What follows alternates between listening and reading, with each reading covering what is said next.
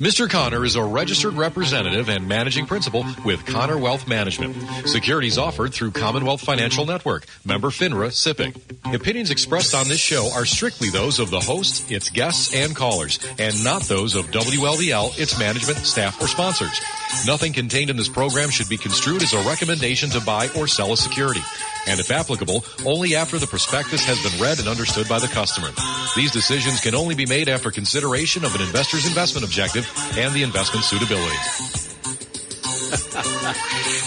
oh boy. Hey, good morning everybody. Today is Friday, August 4th.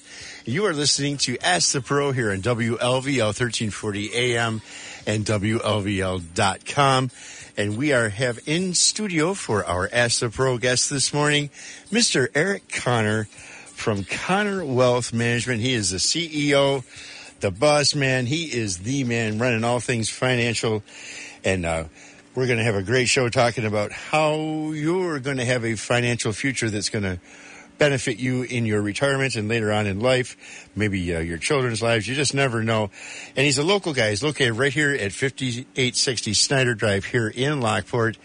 And if you would like to have a consultation in his office, you can call him at 439 1143 439 1143. But in the meantime, if you would like to join us in our conversation here on the radio, we would love, love, love, love to have you call and uh, pose your questions, comments, thoughts, or concerns to him because he pretty much has the answer to any question you might ever want to ask. Isn't that right, Mr. Connor? Good morning. Wow, that is that is a really really bold proclamation. I have faith in you, Eric. Yeah. Meanwhile, uh, the show's going on the air, and I uh, all of a sudden realize I don't have any headphones, and I am like, oh man, there is no time for help here, and you're shining a light for me, trying to direct me where the headphones are, and I'm like, oh. Yes, I, I, have a little mini mag flashlight that is uh, really bright. I'm trying to get his attention shining, and uh, but all is well that ends well. You found the headphones. Yeah, and, uh, I, I, think that's a sign I'm I'm a little too. Um, comfortable in here, right? There's no nervousness about the show. Like right. I'm just here with the computer. I got I'm got a pen in my hand, and all of a sudden I realize like there's no headphones on my head. that is correct. and you know why there's no headphones on your head? Because I stole. I didn't steal. I appropriated the other set of headphones to use in this studio because my headphones are at the Niagara County Fair with my Comrex oh. unit for this oh. radio station which I, of course, forgot yesterday. Had to send the lovely Mrs. Eric back to the radio station to get my headphones so that I could do the live remote. She got back just in the nick of time, plopped the headphones on, went on the air, and away we went. Uh, glitch free. And that's how we're going to do the rest of this program this morning is going to be glitch free. So, well, we can hope. I have faith. So, just, just out of the blue, just for something fun. What is it with Tom Brady and owning English soccer teams or whatever the heck it is? What's up with that guy? I don't. I don't understand um, this massive interest in owning bits of uh, American athletes buying bits and pieces of the soccer teams. Bra- that- Brady notwithstanding, but like uh, Russell Westbrook is involved. He's a basketball player. He's involved through the San Francisco 49ers having a private equity group, and they're involved in buying a team over there. And LeBron James is involved through the Boston Red Sox um, ownership group, which I think is Penske something or other. Yeah, I don't understand it either. I mean, is there obviously soccer is huge. Uh, I just don't get why there's always this this uh, these ownership changes. You know, an NFL team's worth billions of dollars, but they don't go changing pieces of ownership all the time. But the soccer teams do constantly.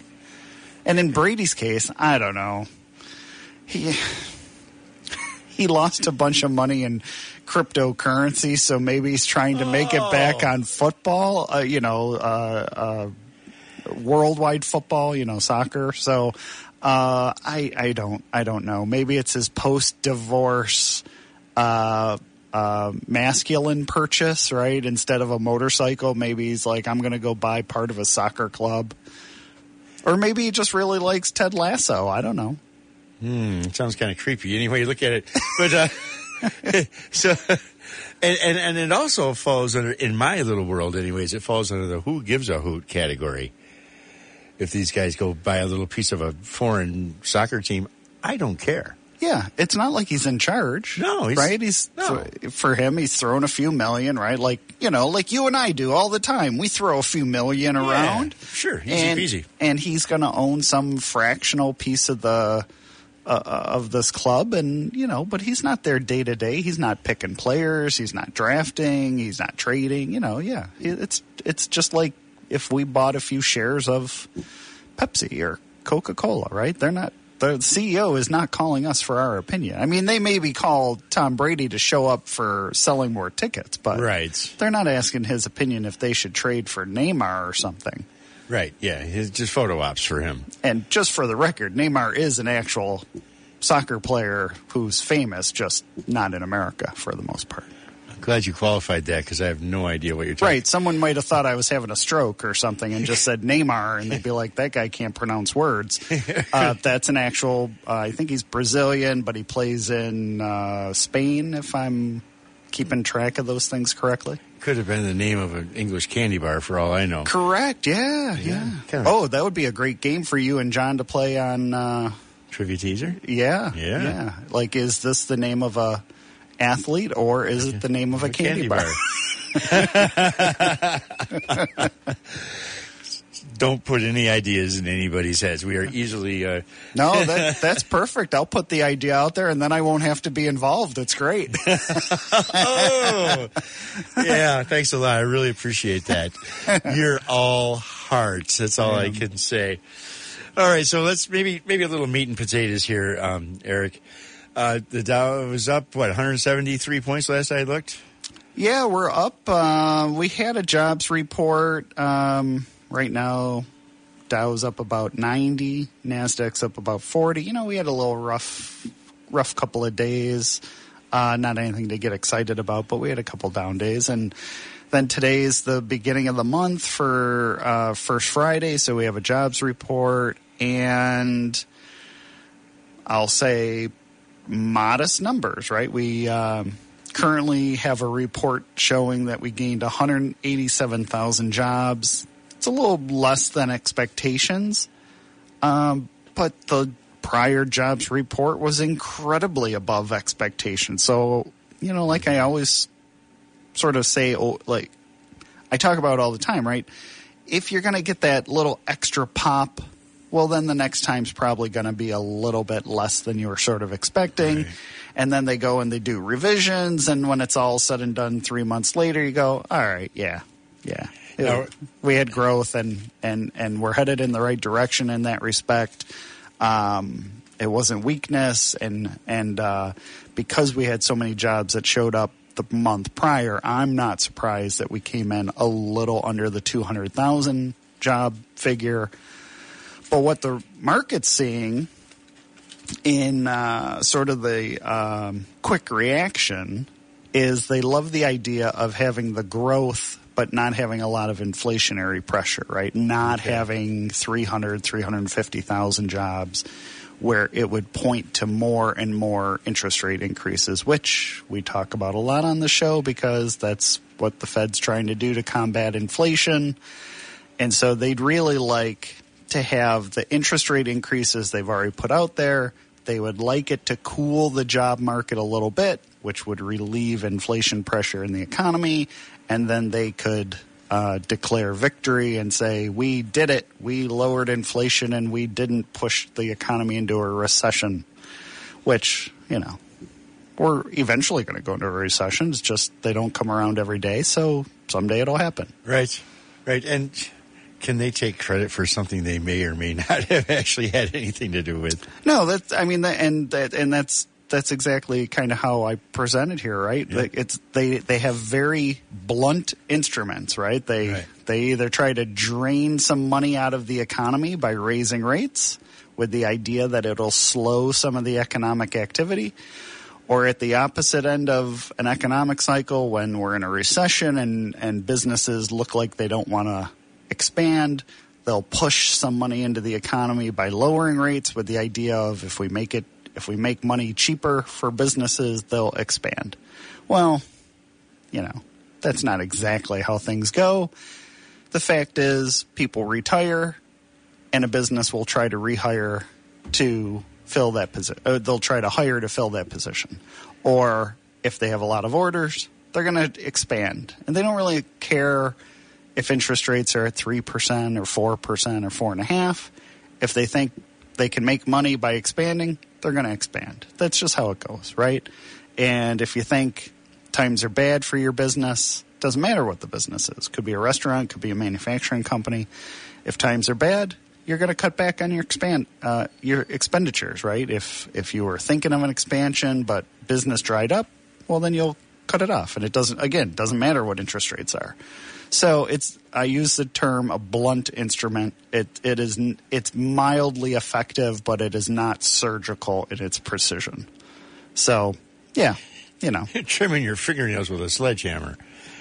and that's one way to put it too. Yeah, yeah. Yeah. Uh, you know, they they like to think it's very much a science, uh, and it and it really isn't, right? And and when they set interest rate policy, it might make business owners in New York make a certain decision, but the same business owner, uh, an equivalent business owner down in Texas, isn't making that same decision. So yeah, you don't always get the same response. So, in terms of the stock market and behavior and what the bond market tries to respond to, is they're always guessing at what those directions are, right? So, for right now, the stock market's going to respond and say, all right, well, this was job creation a little lower than expected. That probably means less pressure to keep raising rates. We like that. Therefore, we're going to have stocks be a little higher in the moment.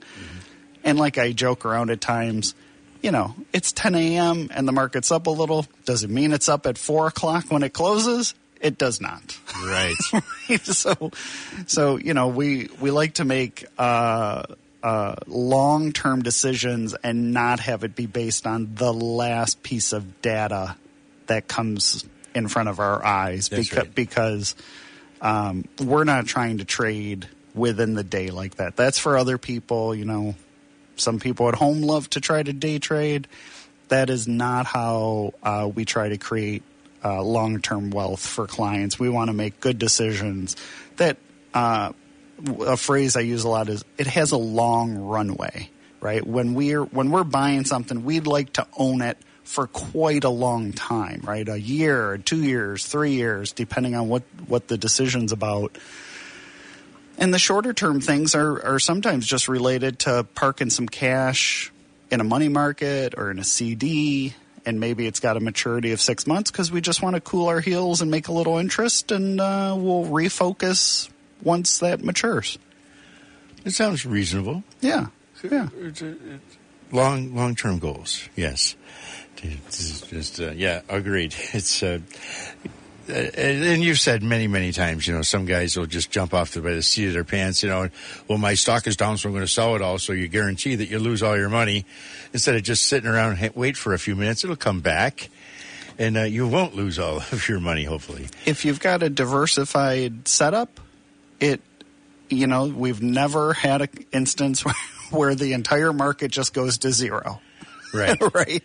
So, you know, if you have an individual holding and you make a bad bet and it go, let's say the stock goes bankrupt and goes to zero, your money is gone. But if you've made good diversified choices and you've got the right mix, uh, you know, we've never had those outcomes. So, you know, declines in the market, whether they're sort of short term declines or a little bit bigger uh, in duration, the way last year was, it doesn't mean you have to rea- react to every up and down in the market. Yeah. So you want to keep that focus. Right. That's why you have the game plan of here's what I'm trying to do for the next three years or five years. I like this kind of mix, whether it's 60% equity and 40% bond or whatever it might be. And your plan is that you're going to ride that mix through both the up market time and the down market time. Right. And you're not trying to say, well, I think right now we're all, you know, we're going to go to 100% growth and put the pedal to the metal And later, I'm going to have this magical crystal ball that'll tell me now's the time to get conservative because it looks like the market's overheated and it's going to go down. That's very, very, very hard to try to keep doing over and over and over. You don't get that behavior out of mutual fund managers and most investment advisors because it's almost impossible to have it happen. You can get lucky. You can, you know, you can make a couple decisions and have them both turn out right. But, you know, I could go to the casino and play blackjack for 10 minutes and, and make a couple of decisions where the cards come up my way. But over time, I'm going to lose money. Right. It's that's just not how it's designed. Well, ladies and gentlemen, for those of you who are just joining us, you are listening to Mr. Eric Connor from Connor Wealth Management here on WLVL 1340 AM, and we welcome your questions. We welcome your comments. All you have to do is give us a call at 433 1433. That's 433 1433. Tell us about your experience. Ask your questions he'll have an answer for you, and it's going to be an honest answer. Even if we don't like it, he will have a good, honest answer for you. And of course, Connor Wealth Management is located at 5860 Snyder Drive here in the city of Lockport. So he's a local professional taking care of local people. So um, let let's uh, uh, just kind of an elephant in the room. Um, America's credit rating just got cut. There, those people say that they do not have confidence in the direction that we are headed. What, what are your thoughts on that? It's sort of an interesting uh, report that they put out, and I think that was Fitch Ratings. If I uh, can keep news in my head from it was from two days ago. Yes, it was. Thank you. Yep. So Standard and Poor's downgraded us what ten or eleven years ago, I think it was, from AAA to AA, and here Fitch is doing it this week on a you know, a random Tuesday or whatever it was. And they bring up in their report about how over the last 20 years, we've, we've had an expenditure problem. So, okay, so they were watching us for 20 years and they decided on like Tuesday, August the 1st, 2023 that they were going to choose to downgrade us. And you go, they just now figured it out? Yeah, right. Like, they weren't sure. I guess they weren't sure after 18 years or 19 years, you know, but after right. 20 years, now they'd had enough data to say maybe we've acquired a lot of debt and maybe it's a bit problematic. it might be a pattern established yeah, yeah. Let's see. Can we spend more than we make consistently for more than 20 years? Right, right. Yeah. So, you know, it's one of those things, it makes headlines it, it might make um, some slight adjustment in someone's uh, bond portfolio or something like that in a mutual fund or a pension fund. But the fact is, when you when you sort of just think of it from a, a, a common sense standpoint, we are the largest bond market in the world, meaning we've issued more debt than any other country. We also have the largest economy in the world, so those two things probably go hand in hand. And uh, I have mentioned in the past, most every industrialized nation, right? So the fully functioning nations that are are um, real economies, real uh, labor laws, and and have a mix of manufacturing and services and uh, all that. Um, basically, every one of those countries op- operates at an ongoing deficit. And so it's not like we are the only goofy country that has this indebtedness problem. So, you know, it comes down to would you rather worry about our downgrade uh, from Fitch in August of 2023? Um, or, you know, do you feel more comfortable owning debt from, say, Italy or Spain or Japan, right? So I don't worry about it. Uh, I will acknowledge we we have a massive debt problem, but I I do not think it's unique to the United States. And so, in terms of is it a big deal? Does it mean anything? Is it going to affect our trade relationships or does it mean we're magically going to pay more on our debt? It does not. It does not. So if they want to if they want to reevaluate the the rating on our debt, go ahead, Fitch. That's fine. You know, you only took 10 or 11 more years than S&P did to reach the same conclusion, so congrats on your in-depth analysis. It took an extra decade. Um, and it, you know, on on the other side, I'll say it would be fantastic if the government, through Congress, because at the end of the day, it's Congress who passes budgets and spending bills. It is not a president, so don't don't blame Biden today. Don't blame Trump three years ago. Don't blame Obama before him. It is always Congress's fault for the spending, and through both Republican and Democratic uh, majorities over the decades, they spend too much money. And, you know, you can argue that it's either that they're not bringing in enough tax revenue, which, I don't know, a lot of people don't really want to pay more in tax. Or you can argue that they spend too much. And then you say, okay, well, what are you going to cut back on the spending? You know, where's it going to come from? Nas- right. National defense, uh, Social Security, Medicare, Medicaid. Those are the biggies in the budget. Right. D- defense. What are you willing to give up? Right. What do you want to give up? And you know, the, a lot of politicians will kind of come out and throw things around like, "We're going to cut government waste. We're going to." We're going to cut these discretionary programs. Well, let me tell you, if you look at the math on that, they never add up to enough money. Right. In terms of what the deficit is. Yeah. Right. It's it's like pointing at one dandelion in your yard. Mm-hmm. you got an acre of of grass out there and you point at one dandelion, you go, you know, if it wasn't for that dandelion, everything would be great out in that yard. Like, no, you got you got five thousand other kinds of weeds out there. Don't point at the one dandelion. Right. So, does the government waste money? Heck yeah, absolutely. Does it spend money on some goofy things? Absolutely. But when your deficit is a couple billion dollars a month or whatever on earth it is, I, I don't even have it off the top. Right. Of, maybe it's a trillion a year, trillion and a half a year. Mm-hmm. Um, it does not come down to a little bit of wasteful spending. It right. is. It is the major things we spend money on. Right. I, I had read somewhere that if Congress gave up its salary because we pay them too much in a fiscal year, it would be equivalent to 26 seconds of the spending that they do in a year if they had given up their yeah spending. Literally 26 seconds of the spending that we do all year long.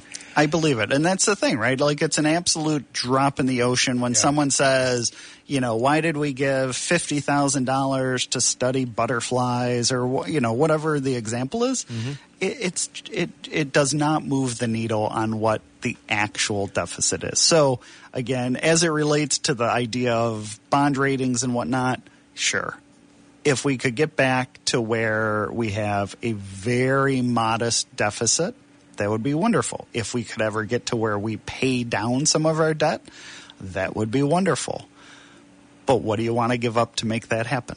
Right? You're either going to give up more tax dollars or you're going to give up some of the expenditures that the government makes. So, you know that's not really what we're here for, but that's right. that's kind of the situation right. in in regards to it. Now, I will say one interesting way, uh, and this is not uh, trickery. One interesting way to look at the deficit uh, over time, so that you sort of compare eras, right? Because a hundred bucks a hundred years ago was a tremendous large sum of money for someone to walk around with. Yes. And someone to have a hundred bucks in their pocket today, even if you're a teenager working at a fast food restaurant, is not that much money to have come across.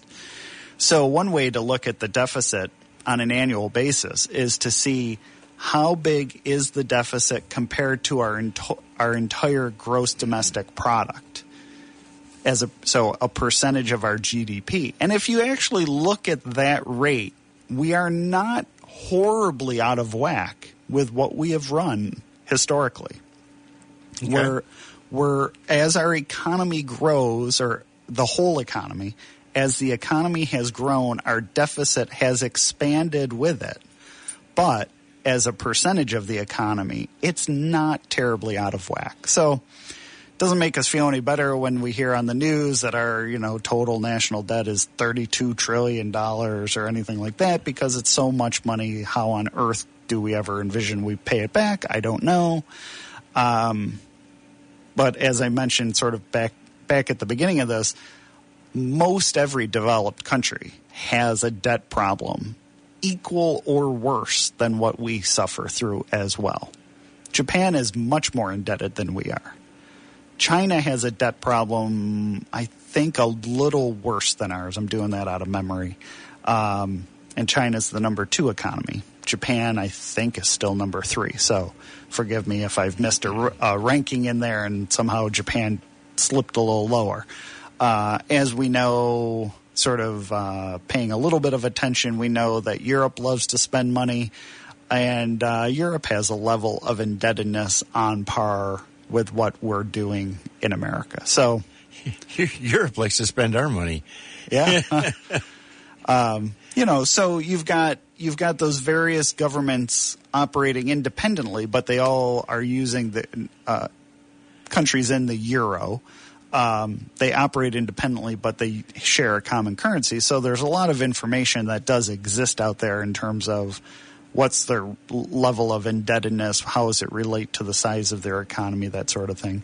Um, so yeah, I don't think we stand out. I don't think the the rating downgrade is that big a deal. I'd actually just sort of more say, where have you been for the last ten or eleven years? Because you probably should have downgraded us back then. Right, and that'll mean slightly higher interest rates for the I would it, say it doesn't really. It I mean, really the the market might respond in that manner, but it doesn't have to. Um, a downgrade on a say a corporate level, right? Like say debt from General Motors. We've got GM in town. I'll use General Motors. Um, if they were to downgrade that debt, what would happen is some people would sell the debt and the price would decline and the yield would go higher. It wouldn't directly affect General Motors today. What it would do is it would affect them the next time they wanted to sell new debt. In a sovereign nation case like this, it does not have that absolute direct effect. It just doesn't have that power.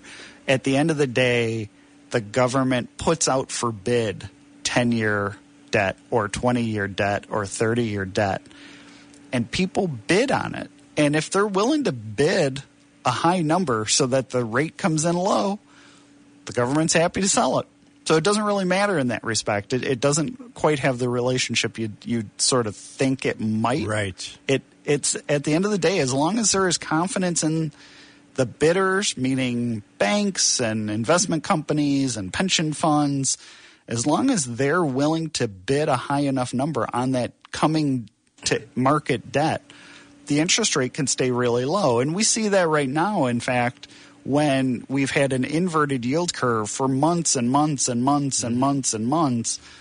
We've still, even even after the latest bit of news from uh, the Federal Reserve and uh, deficit numbers and inflation numbers, we have a 10 year that's just a smidge over 4%. I couldn't tell you exactly where it is. Let's say it's 4.1% right now on a 10 year. Um, that's well below what what the short term interest rates are. You know, we've got CDs that are, uh, say, six month CDs that are at 5.3% or 5.35%. Um, dramatically higher than a 10 year. But we've been in that situation now for geez, I don't know, 15 months, 18 months, you know, again, where short term rates have been higher than long term. And what that tells you is that on the bids for those longer maturities, there's still a lot of confidence of, of where those rates should be. And they haven't fallen off price wise. If the price comes down, the yield goes up. Um, and so you haven't had that that long end of the curve dramatically change. There's been a lot of movement over the last three years from the worst of the pandemic when everything was at rock bottom. But um, we've we've been sitting here with that inverted curve now for a very long time, which people love to point at is is a, um, a great tell that a, a recession is coming. Um, you know the joke is, well, yeah, a, a recession eventually gets here, so it might be you know you can't really point to an inverted yield curve and then a recession shows up two years later and go and you go see i told you it was coming like that is a really long runway you know yeah. a, a stopped clock is right twice a day That's as well right. right so um, I, I think at this point if you're if you've only made investment decisions based on the yield curve inverting and you've had this big tech rally in the market this year, you're probably been in a parked money situation where you're really lagging behind where where your standard asset allocation should be. Meaning, if you would have stuck around in that, if you were going to be 60 40, but you modified it because it went inverted and you went to a bunch of cash, and your equity allocation instead of being at 60% is really only, say, 20% you're dramatically lagging behind the market right now. Um, what you're you're lagging behind what that 60-40 mix should bring you to the to the table. So uh, I I don't get stuck on an inverted yield curve too much, and and it that got to be a really meandering conversation in there, but it it it's a good question about the ratings, the mm-hmm. downgrade. Tried to touch on how it affects things in a not not a direct way. The, again, the long end of the yield curve has moved higher, but not in a dramatic fashion because of it in any way, shape, or form. We've simply had a little rise as these last couple years have gone by. And the 10 year was so darn low during the pandemic that it was never going to stay down there in essence, right? You were you were down. I think maybe at one time it got I want to say the 10 year rate was like one and a quarter or 1.4 at its low, something like that. Um, yeah, you, you're not you're not staying down at that that level. All right, we're going to break for station identification real quick here. It's uh, 15 minutes before uh, the hour. Listen, uh, oh, we have a call coming in too. You're listening to Mr. Eric Connor from Connor Wealth Management here on WLVL 1340 AM, streaming worldwide at WLVL.com. Your hometown station here in Lockport, New York. Let's see what we got here. Good morning, caller. You are on the air with Mr. Eric Connor. What is your question, thought, or comment? Well, I don't know if Eric's uh, taking a look today, but Amazon's up over 10%. I'd just like them to comment on that. I guess their earnings uh, was very good, and uh, uh, it's still quite a quite a jump, and I was surprised it jumped so much. Yeah, that's thank you. I, w- I was going to get get to uh, the the big earnings news from last night was both Apple and Amazon. Apple went down. Yeah, and so uh, Amazon is uh, it's a little bit of a surprise, and that's why you're getting the response out of it today. So they they've been working to cut costs. Their revenue was a, just a smidge higher than uh, expectations, but where they succeeded uh, in a nice way for revenue was that their advertising, which is literally advertising on their own website, which is just fascinating to me because years ago they didn't do it. And now they're over $10 billion a quarter in advertising goodness. revenue. And for them, it's almost all profit. Like it's an incredible out of nowhere revenue source they've developed. And so they've the new CEO Bezos uh, is not the CEO anymore. Um, the new CEO has been very involved in trying to cut some costs, and he's done okay. And it ended up being that they put out better profit and beat on profit by a figure they have not done in a few years. I think it was three years. So it doesn't mean their highest profit, but it means how well they beat expectations. And so the market really likes that number. I got them. I'm showing them up almost fourteen dollars a share right now.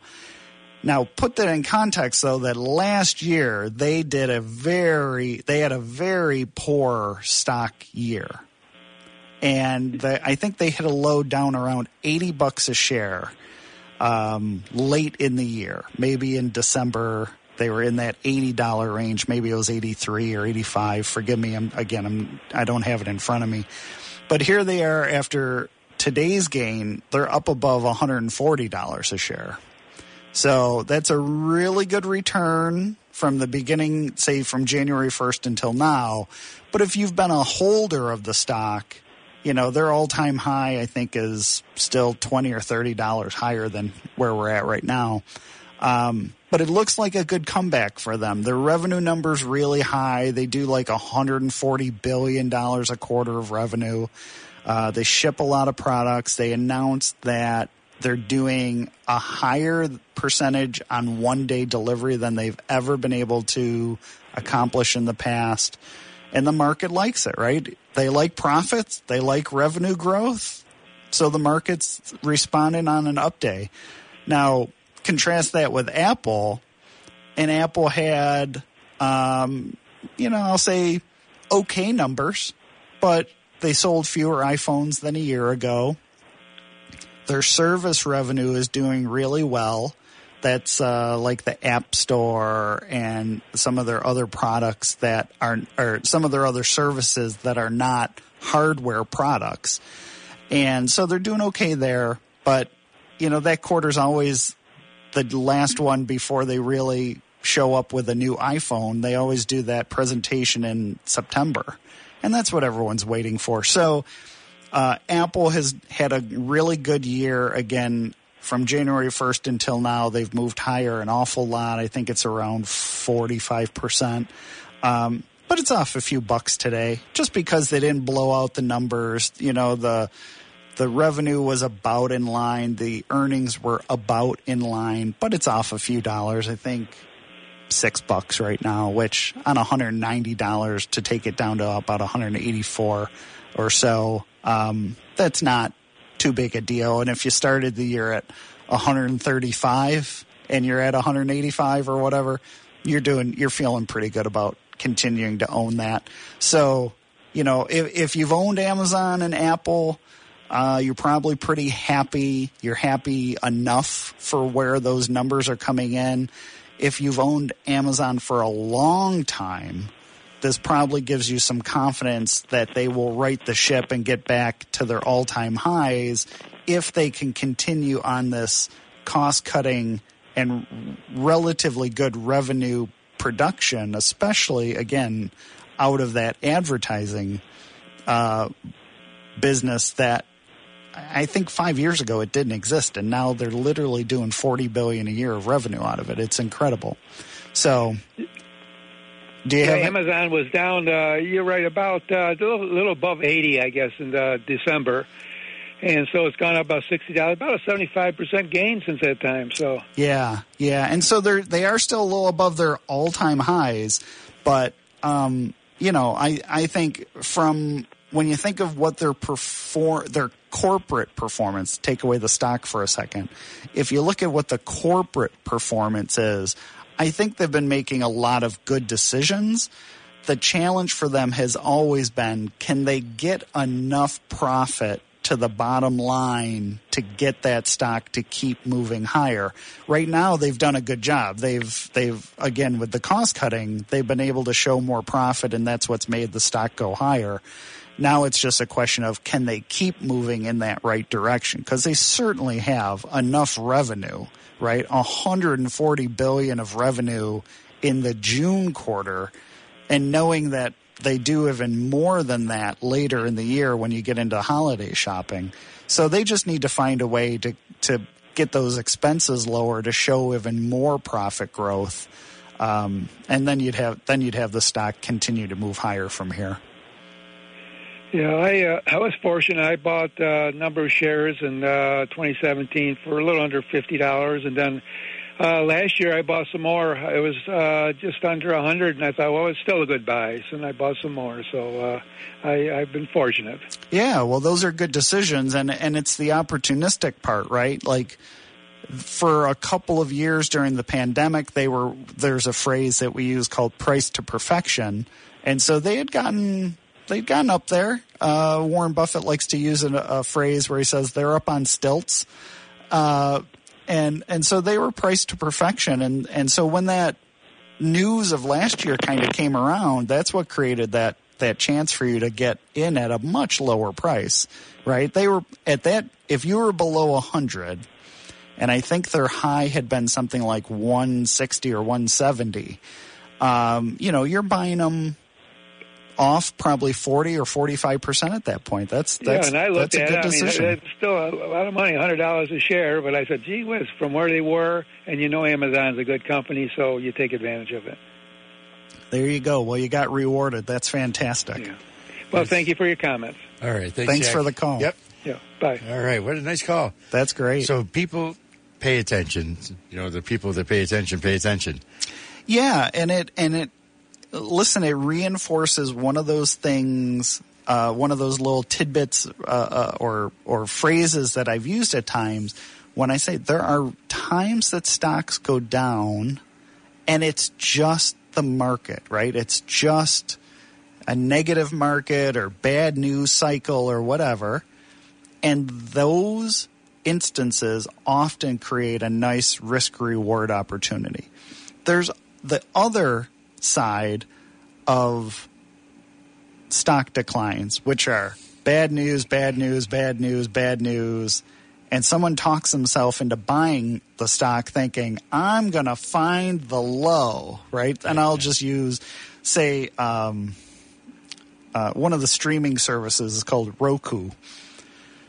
If you look at a chart on Roku, they had this absolutely tremendous decline. And I'm going to bet that someone said, oh, it's down 30%. I'll buy some. And then it went down another 30%. And then it went down some more from there. Ouch. And so you gotta, you know, just because the decline happened doesn't mean it's a good time to buy it. But again, with the caller saying he know he's owned the stock, he feels good about the stock, and I will reiterate, it wasn't down on terrible news. It wasn't down because suddenly they had lost all kinds of revenue or anything like that. They had a little bit of a expenditure problem, right? Their costs were too high. They didn't. They missed profit estimates on uh, I think it was three straight quarters, and so you had a decline, and you had the market declining along with it. But you know, he, again, the caller said he had bought his first shares somewhere in 2017, so he knew kind of how it behaved.